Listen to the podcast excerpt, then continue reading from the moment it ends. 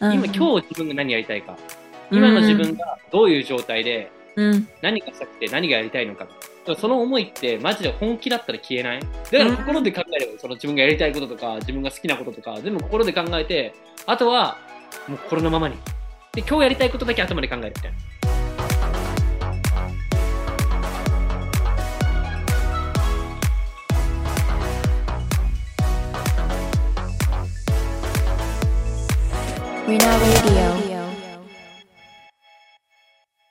では今日のポッドキャストリナレイディオにお越しいただいたのは冒険家で世界を旅している大河くんですよろしくお願いしますイエエーイーイエンジョイラ イフえんじゃない はい。大河くん、じゃあ、えっ、と、一応今回初めてリナレイリオに出てくださることになったので、簡単に自己紹介と生い立ちを教えてください。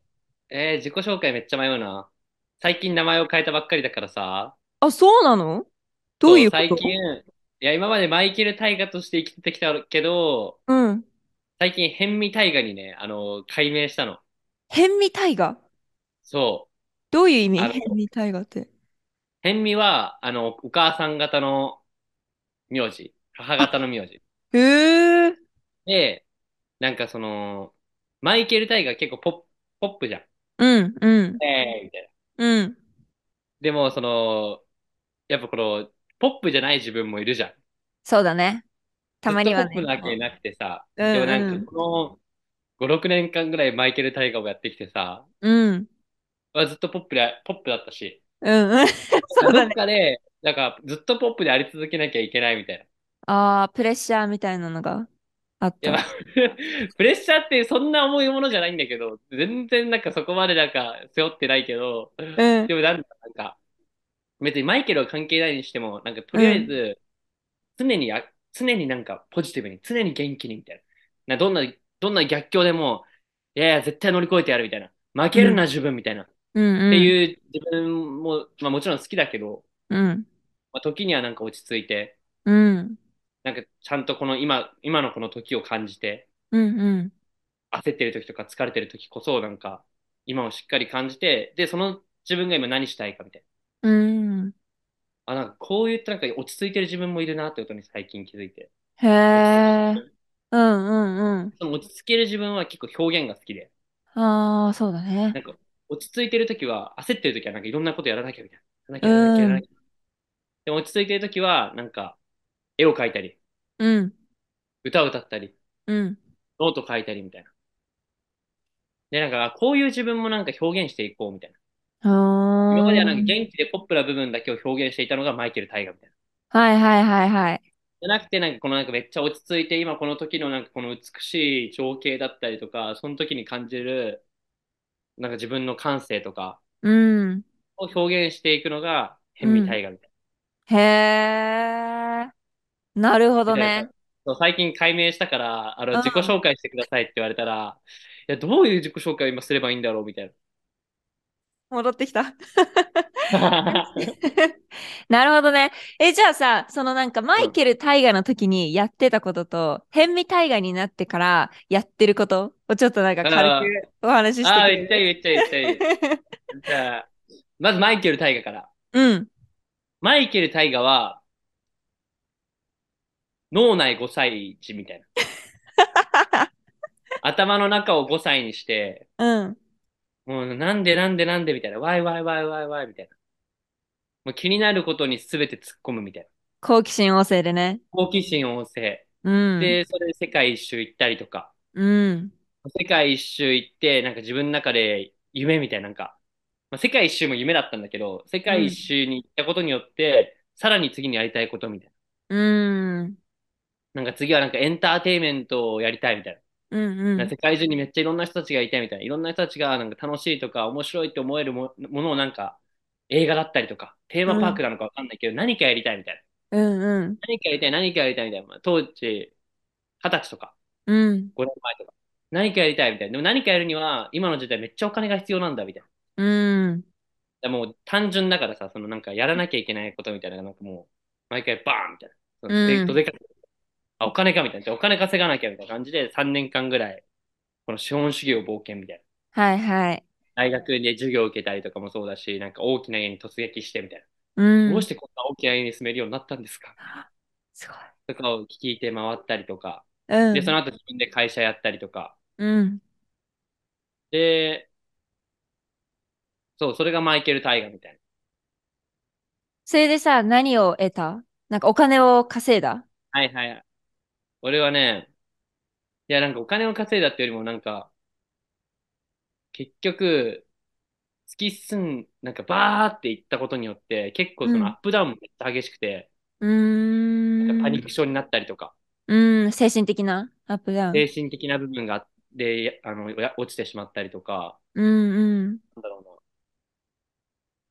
あ、一番学んだのは、でもやっぱ、人生楽しみ、楽しもう、なんか今ここうん。そう、なんか前、なんかその、そう、今ここだね。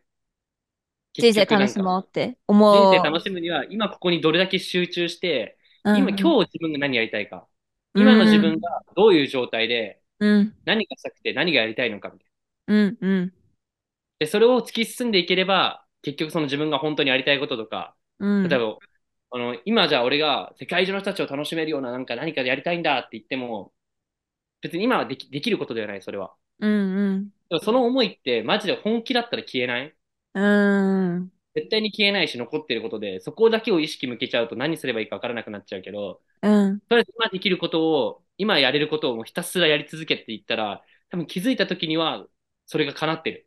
うーん。その、ちゃんと、ちゃんとした思いななのであれば。はいはいはい。それが、学んでうん。うん。 それが辺見大河。その今をそれが辺見大河。今はた、今はここみたいな。今、今集中みたいな。ああ、なるほどね。そのさ、なんかターニングポイントになったものとかはなんかあったのそのマイケル大河からヘミ大河に変わったターニングポイントみたいな。軽トラが爆発して、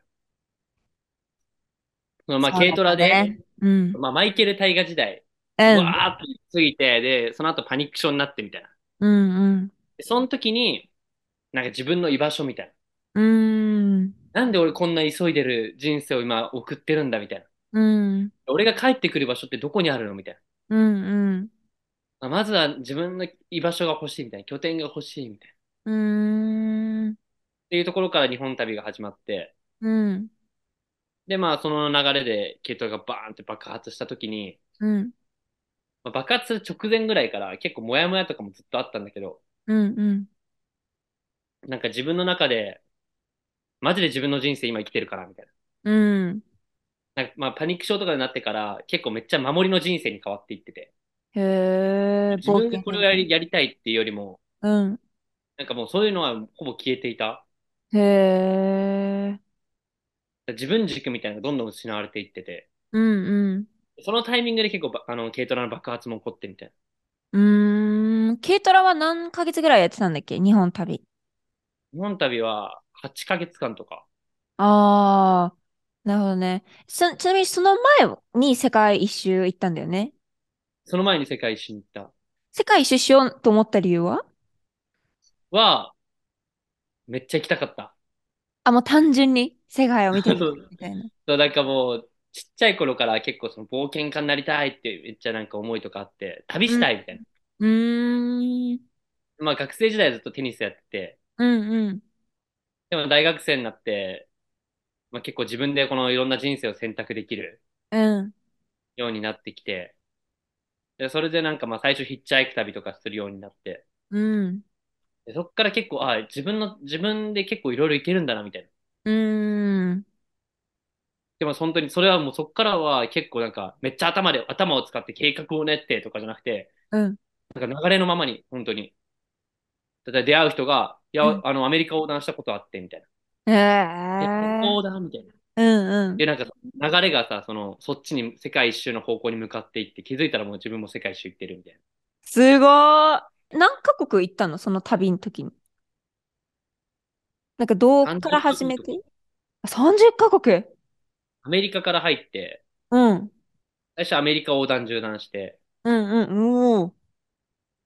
で、その後、ロシア行って、えーアイスランド行って、うんアイスランド一周して、ロシア入って、ロシア縦断して、ヨーロッパ回って、うんで、アフリカ縦断して、で、ドバイ行って帰ってきた。へえ。今はオーストラリアにいるんだよね。で今、オーストラリアにいる。その前にタイに行ってたよね。タイに行ってた。そっからスタートしてるじゃあ今回のなんか旅みたいなのは。今回の旅は、その軽トラが爆発してからスタートしてる。あ、もうじゃあ日本にいる頃から。そう軽トラが爆発して、2ヶ月後ぐらいに、うん。あのーいや、自分の人生を生きるぞ、みたいな。なんか、第二の人生みたいな。うんうん。本当にさ、運転中に爆発したからさ、あの、後ろ見たらさ、あの、自分、もう火が目の前にこうやってあるわけ。本当に無事でよかったよね。で、もう車を、本当に無事でよかった。うーでん。、まあ、生きて、生きてた。うん。生きてることの方が大事じゃん。いそうだね。命のなんかありがたさがすっごいや、感じそうるそうそうそうそうう。んめっうちゃんそ。のありがた、ありが、ありがたみっうんうん。て感じた。で、そっから、じゃあ、このもし、まあ神様が、うん。うんもう一回物とかはさ、その自分のパソコンとか携帯とかさ、うん。なんだろう、服とか、思い出のさ、バックパックとか、寝袋とか、そういったものは全部燃えちゃったのね。うん。でも、なんか命一つあってみたいな。身一つあってみたいうんな。身一つある状態からもう一回人生やり直せるとしたら何やるみたいな。っうん。うーん。なるほどね。てことを考えたら、俺は、まあ、旅中にさ、その、その1回目の世界一周中とかでもそうなんだけど、うん。やっぱり俺はその1個はやっぱそのエンターテインメントをやりたいみたいな。表現してなんか人を楽しませることをやっていきたいんだって思いがああったのがまあ一つ。うん。あともう一つずっと変わらないで持ち続けてる夢がなんかエベレスト登りたいみたいな。うーん。インスタでよく見てます。世界一高い山っていうのにめっちゃ昔から結構憧れを抱いてて、へえ。でそれはなぜかわかんないけど、でも、めっちゃゾクゾクもするし、ワクワクもする。うん。でもそこに向けて本気になったことは、マジでたまにしかない。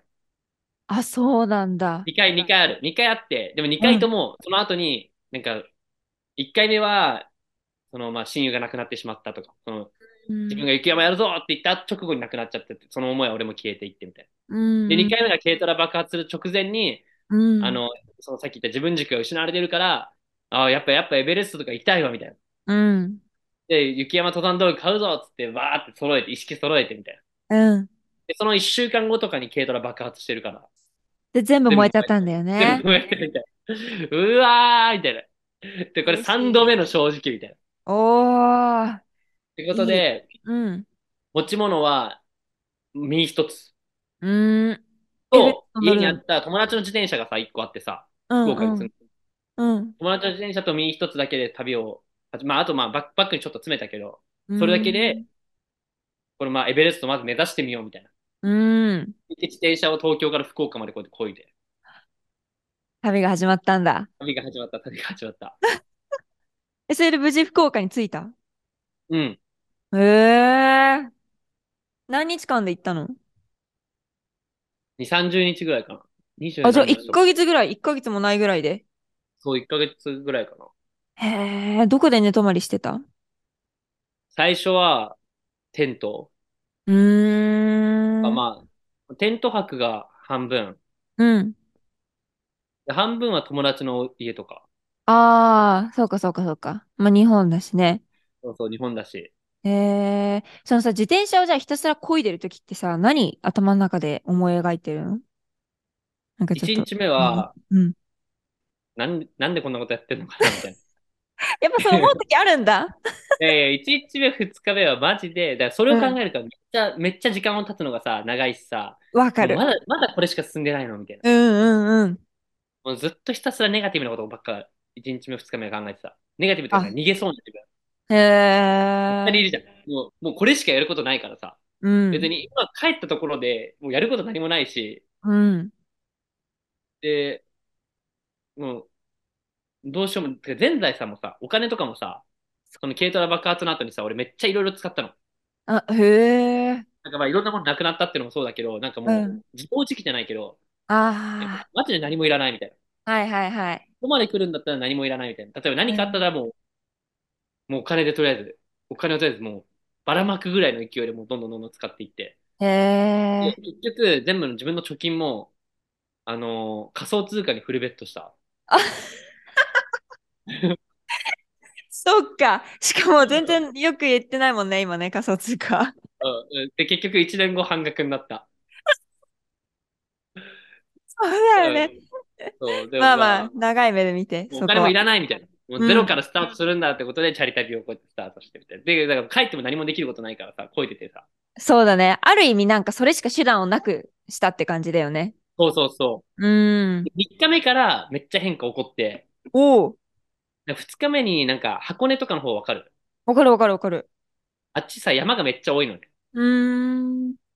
で、あの山を越えて、なんかマジでもう、本当に帰る手段なくなってきたみたいああ、引きな。返すわけ山をにはい越えてから、そう、そっからはめっちゃゾーンとか入れるようになって、へえ。なんかめっちゃその一瞬一瞬に集中、漕ぐことだけに集中してるからさ、漕ぐことと呼吸とか。わあ。気づいたら、もうなんか、ま、瞑想状態みたいな感じでずーっと漕いでるみたいへな。え。自然感じたりとか。うんうん。で、なんか、もう4日目ぐらいからは、もうルーティンみたいな。朝は、えっと、自分の時間みたいな。あの、ただチャリこいでるだけなんだけど、その思考を変えるんだけうど、ん朝へはー自分のことを考える時間みたいな。うん。で昼ぐらいは疲れるから、あの、め瞑想、集中、ただただ集中みたいな。うーん。夕方ぐらいになってちょっと涼しくなってきたら、またそちょっと自分がこれからマジでどうしていくかとかを考えていくみたいな。うーん。すっごい。ちゃんとご飯とか食べれてたのご飯ね、食べてたっけな。いや、その時どうしどうしてたんだろう、ご飯。まあでもあれだよね、友達にしたから泊めてもらった時はさ、なんかご飯出してもらった そうりだねとかもしてたよね。うん、なんかいろいろ助けてはもらってたと思う、そのそっ、かその時は。へえ。それでじゃあ、チャリ旅が終わって、福岡まで着いて。うんそれで、どうなったもう話したいことが多すぎて、あの、いいどよれを話せばいいんだけど、そうまあチャリ旅中にもう一個、その、まあ、エンターテインメントをやりたいって思いがあったから、うんエベレスト行くのにはやっぱお金が必要。うん。で、お金を俺はどうやって稼ごうかって思った時に、なんか、このエベレストとか、1000万円ぐらい必要なのよ。その、登るのに。へえ、そうな登るんまでだ。に、その登山、入山費だったりとか、その、シェルパーだったりとか、へ道え。具とかもそうなんだけど、大体1000万円ぐらい必要って言われてて、うでん。それをじゃあ、俺はなんかそこをなんか、そのせっかく自分が目指すエベレストだから、うん。ただただ、なんか、もちろんアルバイトをしてコツコツ貯めるっていうのもめっちゃかっこいいことだけど、でも俺は、自分がその、ただ2018年、5年前とかに旅した時に、いや、うんエンターテインメントでなんかこういうことやりたいって思った思いとかもあるし、うんその思いをなんかしっかり叶えて、叶えた上で、エベレスト行けたらめっちゃいいなみたいな、その流れで。あーなるほどそれをね。仕事にして、なんか人をなんか喜ばせるとか、楽しませることが仕事で、それでエベレストに行けたらめっちゃいいと思って。うん。で、俺はお祭りを開催しようと思った。なんか、お祭りとかを、今日本にはお祭り文化はあるけど、なんか商業的な祭りばっかで、うん。結構なんか開放的な祭りっていうのはあんまないな、みたいうーん。な。そういうのをなんかもっともっといろいろやっていきたいな、みたいな。うんうんうん。で、なんかそのなんか、新たなるテーマパークだみたいな、新たななるエンターテインメント、演劇かけるお祭りみたいな。はいはい。新しいね。そう、それをやろうと思って、自転車中それも考えてた、ずっと。えー。それでなんかアイディア考えて、うんじゃあ、あの、途中のカフェとかで作業するみたいな、なんか、うんまとまってきた。たら自転車止めてみたいな。だからその自転車旅の後は結構そこに向けて、ずっと動いてたから。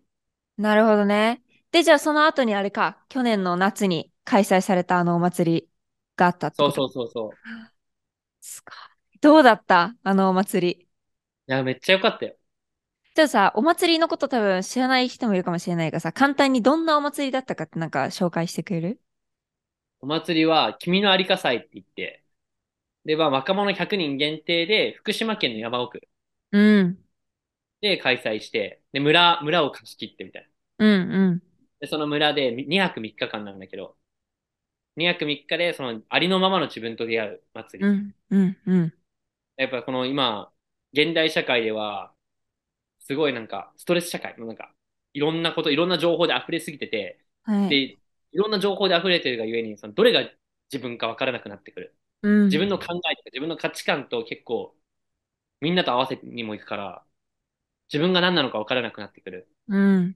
そうじゃなくて、その祭りではもう本当にそこ電波がないから、もう、強制デジタルデトックスみたいな。本で、当シだャよワね。ーとかも、お風呂もないから、みんな川でお風呂、あの、体洗ったりとかするわけ。で100人。完全にそう自然に返す、100人。すごい。もうなんか野生的な生活だよね。野生的な原始人みたいな。うん。その生活をししながら、結構、うん。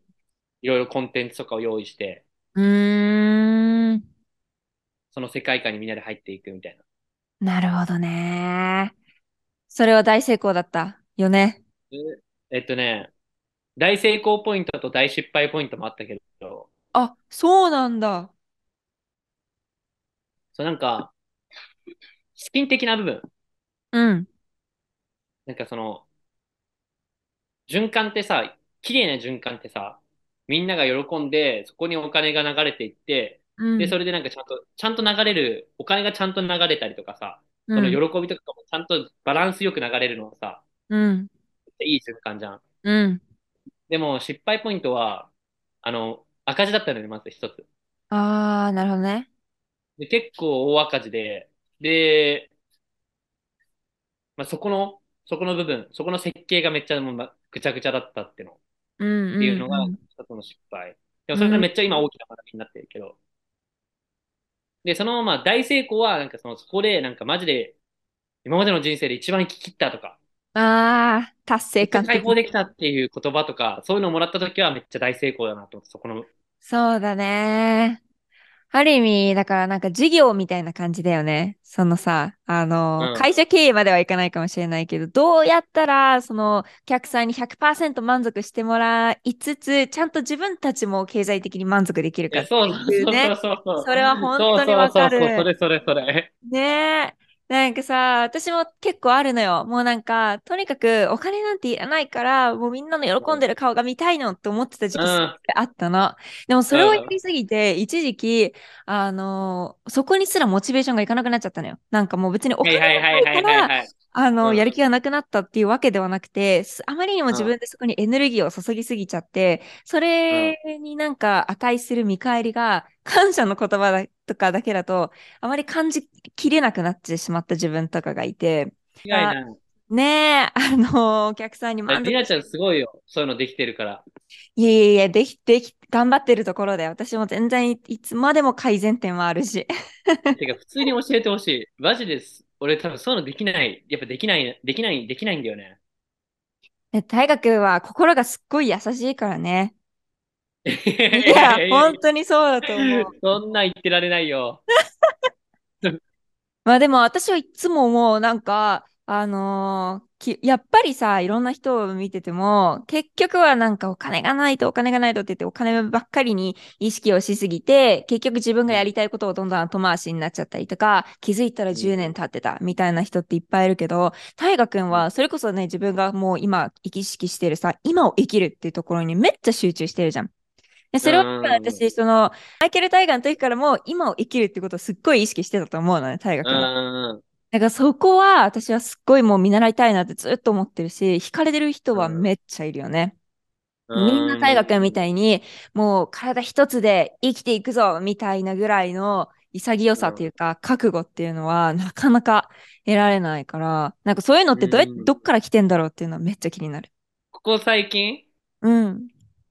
とかも、普通に、で全然この、この3ヶ月とかでも、このうん今ここっていうのはめっちゃさ、もうノートとかもさ、俺めっちゃ書くけどさ、もう、僕昨日もその美咲、その今の彼女と一緒に話してたけど、うん。なんか、書いてることとか、変わってないとことかめっちゃ多いわけ。ああ、何ヶ月前のノートを見返した時にとかってことまあそう、1年前とかのノートを見返すと、今うんここに集中しなきゃみたいなとか、ああ、はいはい今ここはにい。集中していきようとかみたいな感じで、大切なのはずっと分かってる。うん。でもどうしてもやっぱずれていってしまったりとかもする、このなんか、うーん。地球が浅くなったりとか、うん。時間が時間が時間がみたいな。だけど、そうじゃなくて、一回ちょっと自分の時間に帰ろうみたいな、今は。うんうんうん。で逆になんか今までもね、今、今はめっちゃ集中してきたけど、なんか今は、今、今今は、もっと自分に集中してる。あ、そうなんだ。えもっとなんえかその時間軸とか、うんうん。今までは時計っていう時間軸にめっちゃ縛られて生きてきたけど、うーん。そうじゃなくてみたいな。だからそうカレンダー作ってさ、3日間で使わなくなったって言ったじゃうん。んうん。俺カレンダーでさ、俺ら今、あの、もうお金ないからさ、このカレンダーも自分で作ったんだけどさ、すごいよね、本当に。カレンダー作って、なんかもう何曜日にこれやるみたいな。最初書いた。う。もうん何曜日にこれやって、何曜日にこれやってみたいな。そして、でこれはそのりなちゃんとさ、このポッドキャストやるって言った日にさ、俺が寝坊した日に書いたわ けど、いやもうダメだみたいな。偉すぎる、偉い。でも、書いたんだけど、うん。 3日目ぐらいでさ、なんかその、書いたらやらなきゃいけないみたいな。トゥードゥーリストになっちゃうんだよね。トゥードゥーリストになってくると、今に集中できなくなってくる。はいはいはい、超わか書る。いてるときは、本当に今それをやりたいんだけど、でも、その日の状態によって自分がやりたいこととか、自分のできることが変わってくるから、で無理をすると、どんどん今から離れていってくる。うん、うーん。じゃなくて、今休憩したいんだったら今休んだ方がいいし、今行ける時だったら今行け行くべき。なるほどね。で、それはでも時計とか、そのすうん曜日とかに縛られてたら、何時にやらなきゃいけない、何曜日にやらなきゃいけないってのがあったらさ、うん。そういうのは結構できない。で、今実験的に、そのマジ自分の時間、もうここに、もう自分の時間で生きるみたいな。あ もはう、 最初の1週間だけ予定埋めて、あと3週間全 部、もうその一言で終わるね。 もう自分の時間で生きる。でも自分の時間で生きるっていうのは、別に何もしないことじゃない。はいはいはい。なんかじゃあ、もう自分の時間で生きるから、もうじゃあ何もしなくていいのかって、そうじゃなくて、うん。や自分のやりたいこととか、自分がうんどうなりたいかっていうのはもう心がもう理解してるんだからみたいな。もう頭で考えると、もう頭パンパンになるからみたいな。もう狭いんだから、もうめっちゃ狭い。もう本当に狭い。ここはめっちゃ広い。心めっちゃ広い。みんな広い。だから心で考えればいい。その自分がやりたいこととか、自分が好きなこととか、全部心で考えて、あとはもう心のままに。で、今日やりたいことだけ頭で考えるみたいな。今はいそれここだけだったら考えれる。今のことだったら考えれるから、この頭。うん。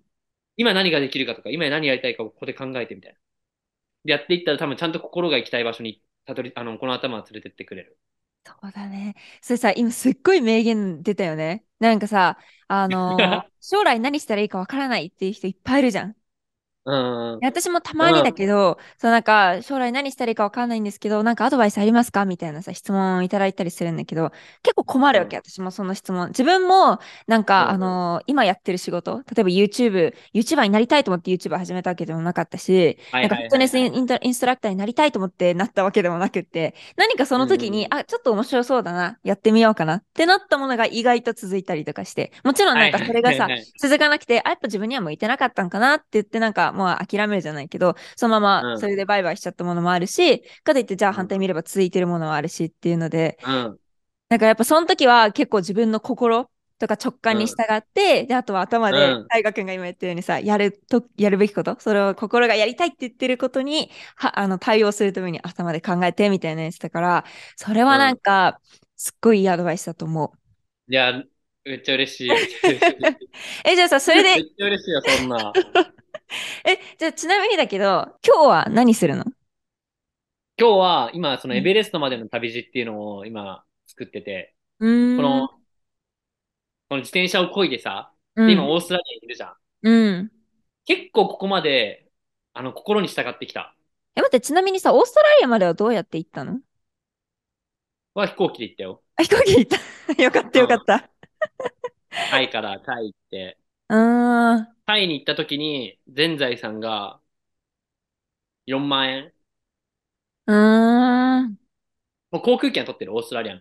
飛行機は取ってて。うでん。も4万円しかなくて。でも別に4万円持ってオーストラリア行ったところでみたいな。あということで4万円は全部タイで仕入れ、仕入れに使って、あ。えー。でタイでなんか可愛いアイテムとかなんかいろいろ買って、それをオーストラリアで売って、働くまでの期間はそれで生活しようみたいな。はいはいはい。いい。ワイルとドいうこだとね。で、で、4万円全部使って、うーん。何買っでたオーのストラリア使った。で俺はね、ポストカードと、あうの、んミニバッグ。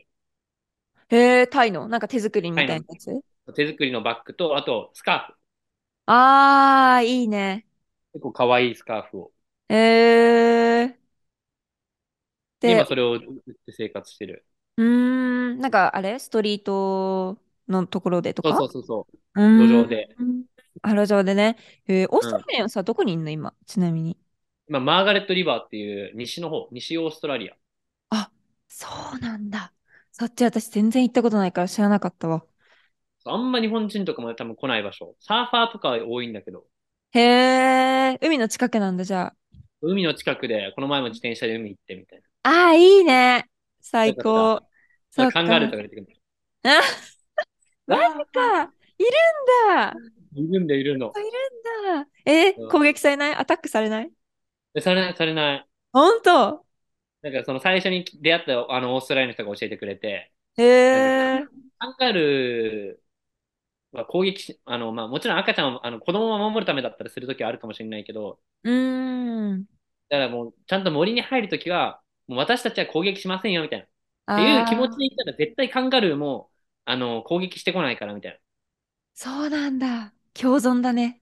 共存、共存しなきゃいけないってことを教わって、へえ。めっちゃ落ち着いた気持ちでこうチャリこいで。あ、 そう。やっほーみたいな。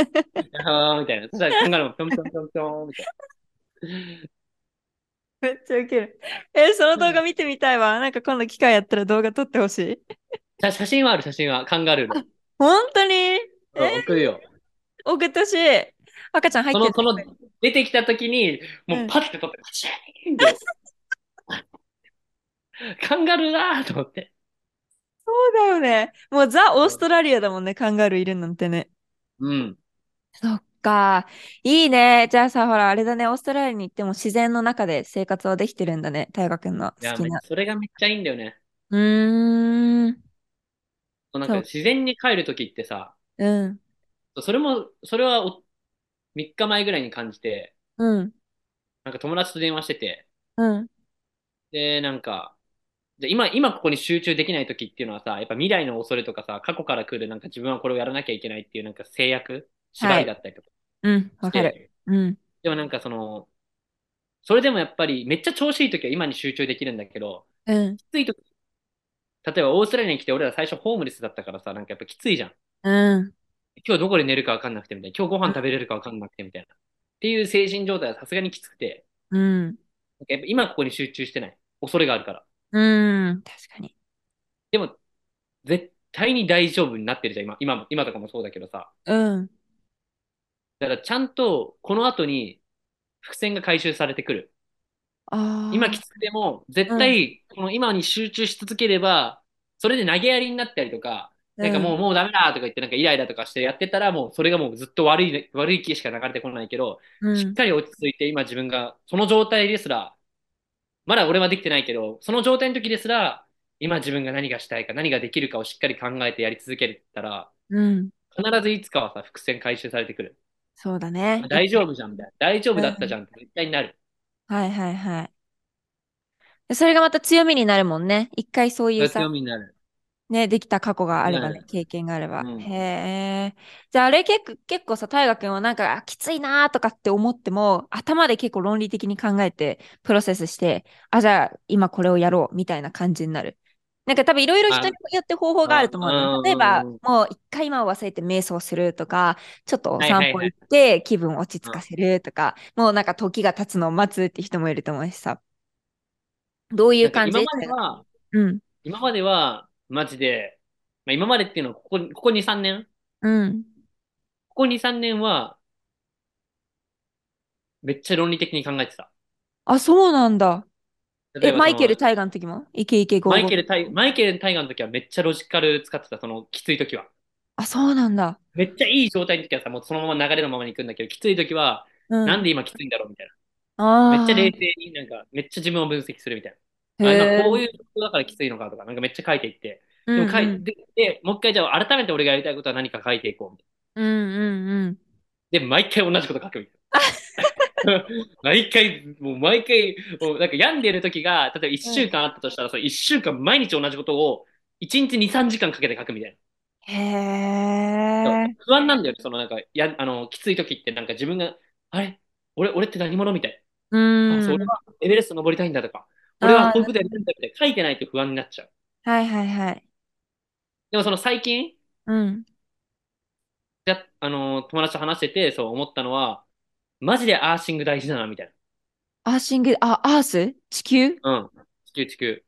へなんかオーストラリアのことわざでも、なんかもう自分の状態が悪いとき、うん。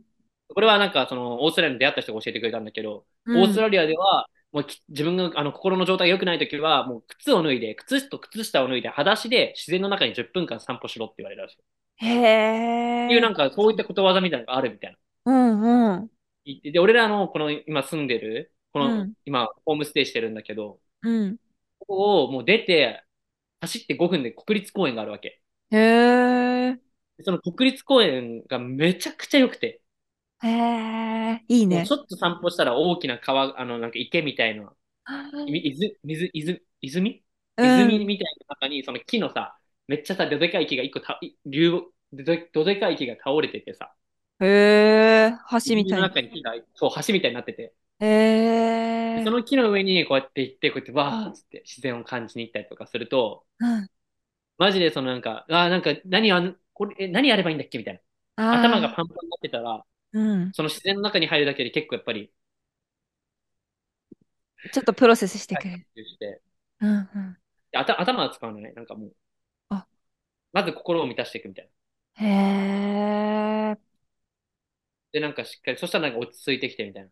うん。で、そやっと落ち着いてから頭を使うと、落ち着いてない状態で頭を使うとさ、バカ、バカにしかならない。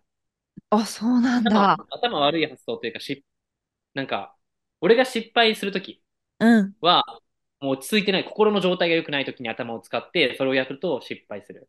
へだーからお金がないとか、お金が今ない、お金稼がなきゃみたいな、どうやってお金稼げるんだって頭で考えて、その方向に行っても、結局心がやりたいことじゃないからさ、うん。途中で、うん、全然違うってなってくる。うんうん。でも落ち着いた心で今自分が何やりたいかをしっかり心で噛み締めてる状態で頭を使っていくとやっぱちゃんと自分のやりたい方向に行くじゃん。うん、そうだね。ああ、これだみたいな。これやりたい。へえ。え、じゃあさ、ちょっと物語の話をさ、聞きたいんだけどさ、私、うんおととい、ちょい前か、もうちょい前ぐらいに大河君が、あの、物語ゼロ、うんあの、エベレストを登るまでのお話をさ、リールで上げてたじゃん、新しいインスタのアカウントも作って。それは、それについてちょっと話してくれるめっちゃ嬉しい。マイクもやっ立っぱて今ね。、今やってることを話せるのが一番嬉しい。あ、ほんとえ、めっちゃ聞きたい。おはあエベレストまでの、あ、旅路。旅路。そ1うそう。えそう。すごーい。ずっとさ、ジブリとか、解決ぞろりとか、うん。物語とかもうファンタジーが好きでさ、そうだよね。もうめっちゃ好きで、で、結構、このその世界一周行った時ぐらいから、まあエンターテインメントで最初できることとしたら、俺はやっぱ映画作りとか、うん。なんかそういったなんか、俺今まで俺が影響を受けたものでしかやっぱそ想像ってできなかったからさ、うん。まああの、テーマパークとか映画とかやりたいみたいな。はいはい。で、その中でもやっぱスタジオなんかやっぱいろんな国に行くとさ、みんなさ、アニメ作品とかさ、そのうん大好きな人たちが世界中にいてさ、そうだね。確かに。いや、俺もなんかそういうの作ってみたいみたいな。はいはい。人の心に残る作品を作りたいみたいな。うん。で、旅終わった後に俺一回ジブ、ジブリとか行ったことあるの。へえ、え、どういうことジブリに行ったことあるって。ジブリ館いやそうってこといや、ジブリの、あの、会社、スタジオジブリ。あそうなんだ。え旅、旅して、うんい。や、俺、絶対ジブリ作、ジブリやりたいと思った、最初。はいはいはい。ジブリ作品作りたいと思って、うん。いや、絶対作るぞと思って。で、イメージまでするの。えっと、まず、スタジオジブリに行って、みたいな。うん。で、い。入っていったら、まあ、多分宮崎駿とか、みたいな。まあ、鈴木敏夫っていうプロデューサーいて、みたいな。うんうん。で、多分仲良くなって、みたいな。いやこういう旅してきました、みたいな。で、仲良くなって、一緒に映画多分作れるぞ、みたいな。めっちゃバカだからさ。いやいやい頭、や。頭、頭ほぼ使えないからさ。頭これしか使えないから。ああ、いや、絶対いけるぞって、その時思ってた。うん。いや、めで、っちそゃ。れも帰国して、うん。もうすぐにスタジオジブリ行って、みたいな。うーん。こんにちは、みたいな。うん。鈴木敏夫さんに会いに来ま、まあ、鈴木敏夫ってプロデューサうん。ーに会いに来ましたって言って、うん。そしたこちら、らへお越しくださいみたいおう。な。おおと思ってうん。言って、え、外だ、外だった外出されて、いやー、ちょっとあの、今そういうのできなくて、みたいへな。出会えなくて、で、まあ、その手紙書いたりとか、うん。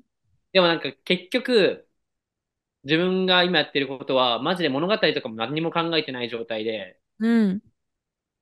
自分がもし本当に物語を作って、今やりたいことやれることみたいな。うん。今やれることは、まだ、も、もしも創作をしたいんだったら、マジで物語を作ることみたいうんうな。気づいたのがマジで去年。ん。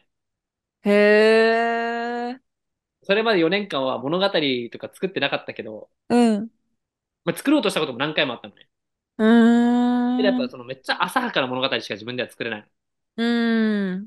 なんか、うん、ちょっと違うなーとか思いながら、ああ、やっぱやめよう。ね、違うわってなっちゃう。うん。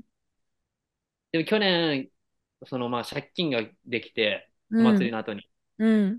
そこから結構、より自分の人生に本気になって、うん。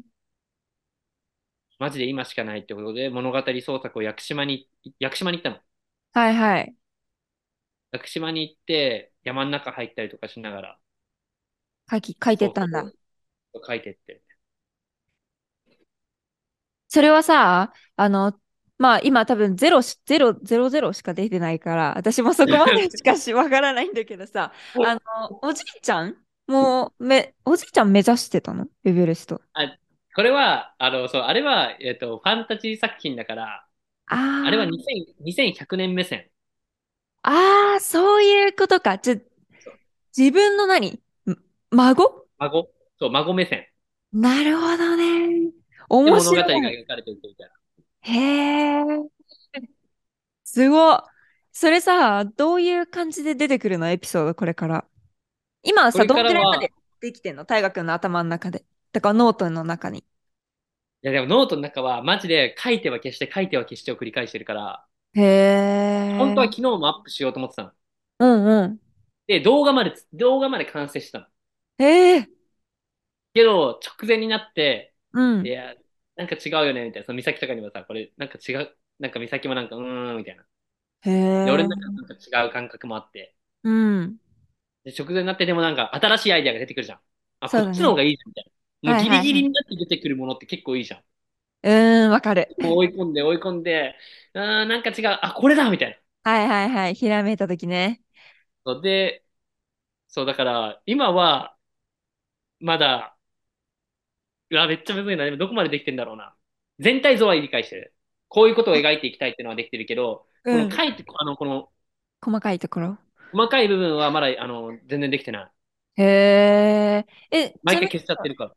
ああ、なるほどね。物語に終わりはあるのもう。それとも書き進めていく上で、そのうちできるかなみたいな感じ物語の終わりは、そのエベレスト自分が目指し、エベレスト登頂するか登頂しないか、あ、俺もそこ結なん末だ。わからないみたいな。ああ、なるほどね。じゃあさ、あれだね。あの、100年後の未来じゃん、今からうみたいな。だから、大河ん、君のきっとむす孫がさ、えー孫目線なんだけうど、ん、うん。でもそれをさ、あのー怒る、怒ったことを書いてるわけじゃなくて、怒っていくことをさ、書いてるわけでしょ大河君がう今。ん、だうんからなんかさ、うん半分、リアル、半分、なんか、フィクションみたいな感じ。そうそうそうそうそうそうそすごーい。え、めっう。だかちゃら、忙しいリアね。ルファンタジー。なるほどね。すごーい。いやー、完成楽しみだわ。嬉しい。それはさ、ちなみになんだけど、なんで動画で出していこうってなったの本とか絵本とかじゃなくて。なんか、12月にみかんの収穫をしてて、うんうん。その時オーディオライブラリーって知ってる知ってる。オーディオライブラリーを聞きながらみかんの収穫してたんだけどさ、うーあとん。そのオーディオライブラリーめっちゃ良くて、うんうん。ハリー・ポッターとか、まあアルケミストとか、うガリん。バー旅行記とか、結構昔の作品とか、太宰治の作品とかをいろいろ聞きながらこうやって、みかんを切って。 はいはいはい。でもなんかめっちゃ心地いいの、なんか物語って。聞いてるだけで。へで、確かにこの本とかを書いて出すのはめっちゃいいと思った。これは今俺が言いたいのは、まあただただ表現したいだけだから、ー。うバズるーとかそういうのじゃん。なくて表現したいうんうん。からやってる。ああ、そうでか。も、まあ、どうせ表現するんだったら、うん。う心地いいもの。今こうやってー SNS ん。でさ、めっちゃ早いじゃん。そうだね。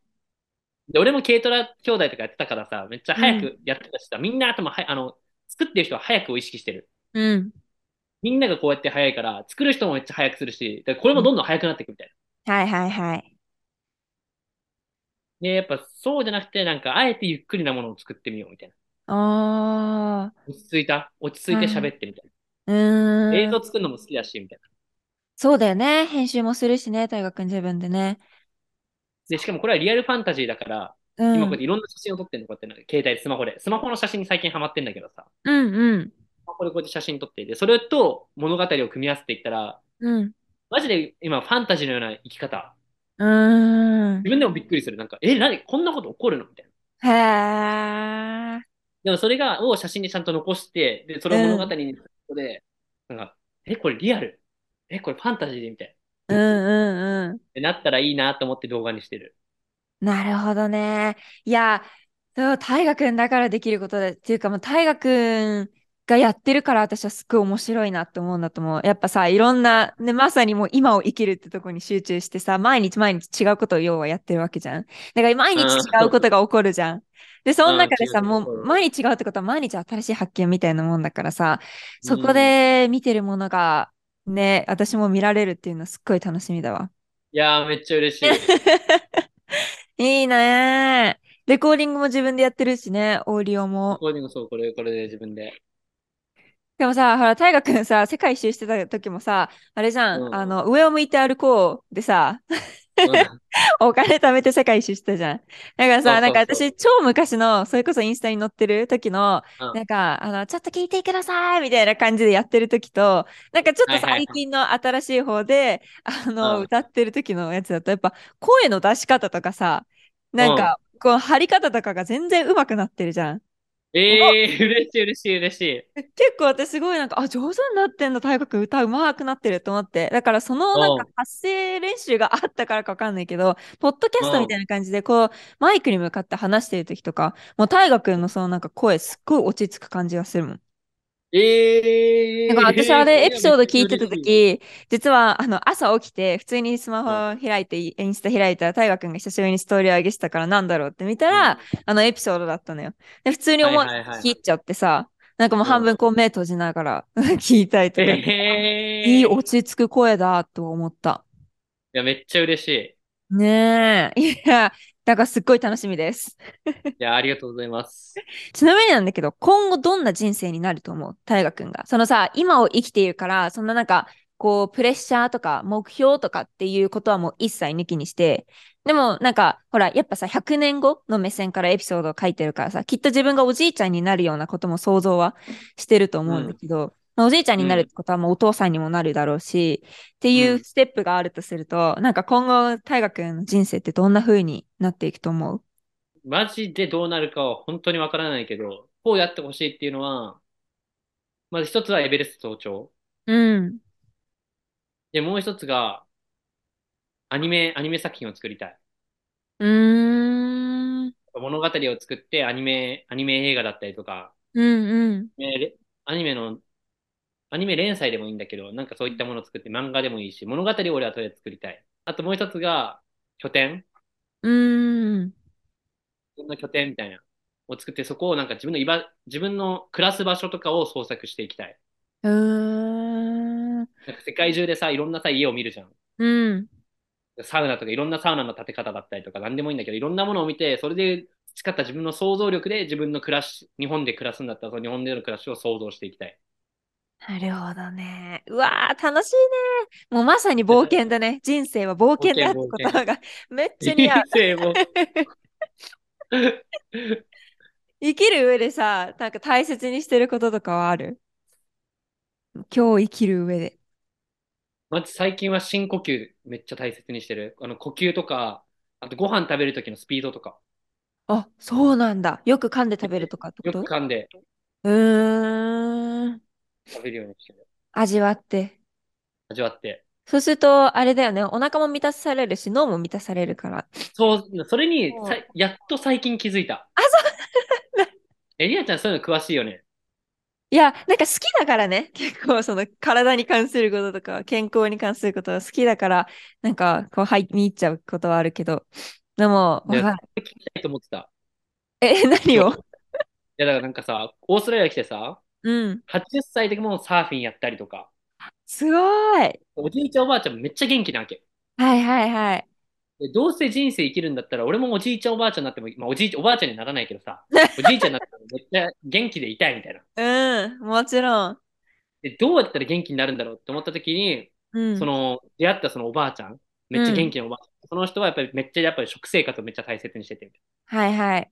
そうだな。で俺よは最初その時はパンとピーナッツバターの生活とかも、あのパンとピーナッツバター食べたりとか、ね。うんあの、そういったものやってたけど、そうじゃなくて、なんか多分食にしっかりお金を使った方がいいって言われて、うん。うん。いいいいご飯レストランに行くとかじゃなくて、ちゃんとしたなんか自分で作るって意味で。うん。そっからマジでこれ健康ノートとかを作って、おー、何書いてあんの自分の寝た時間、あとあうんこの量、うんこの色合い、うんうあと昼食、夕食、あと運動何したかって、はいはいはいはい。とかを書いてて、うん。マジであの腸に優しい生活を今してる。あ、いいね。で、りなちゃんに聞きたいのが、うん。なんか、とりあえず俺の体はなんか、多分吸収、吸収があんま良くない。あ、そうなんだ。えっと、吸うんうんこめっちゃ出るあ、はいはいはい。流れちゃうんだ。の流れちゃう。うん。だからいっぱいよあの食いしん坊になっちゃう。うーん。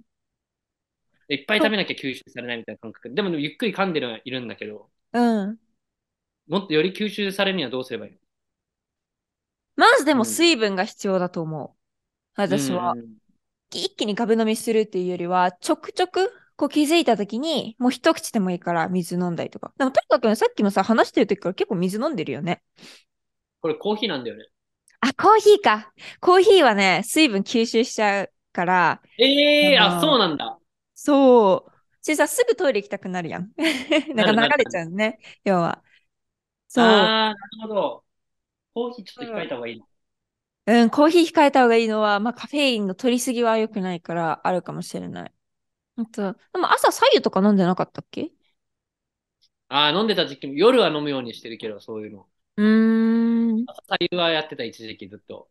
ね、朝左右全然続けていいと思う。左右飲んでからコーヒーでもいいと思う。コーヒー必要だったはいら。はいはいはいはいはい。あとはでも、それこそ食べるものだと思う。なんか、あのうーん、酵素が多めのものが良かったりとかさ。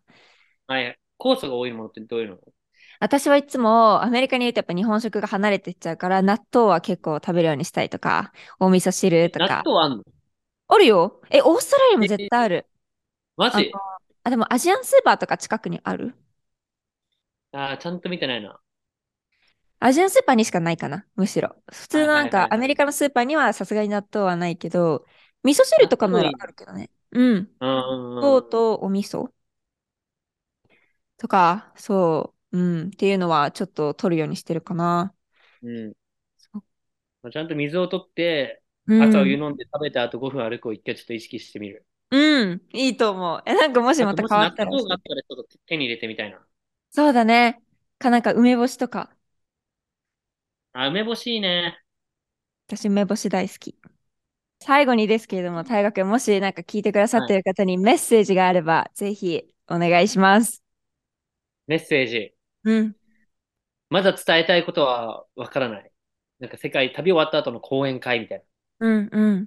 とかで話した時もあったけど、でやっぱ自分の思考も日々変わりゆくし、うん。だから、エベレストまでの旅路見てほしい、めっちゃ。ああ、いいメッセージ。この物語に多分、あの、自分の言葉じゃないけど、うん。一言とかじゃないけど、その自分の生き方で多分届けられるメッセージはたくさんあると思そうだね。今思った私も。なんか大河君が今ここで伝えるメッセージっていうよりも、これから出てくるエピソードで伝えてくれるメッセージの方が何百倍何千倍っていっぱいこもってるだろうなって。う。もこもってると思うん。楽しみにしてます。う。ありがとうございます。はい。というわけで、今回のゲストは、えー、もうなんて言ったらいいのかな。冒険家で世界を旅しつ つ、今を生きている私の友達の大河君でした。ありがとうございました。おーありがとうございました。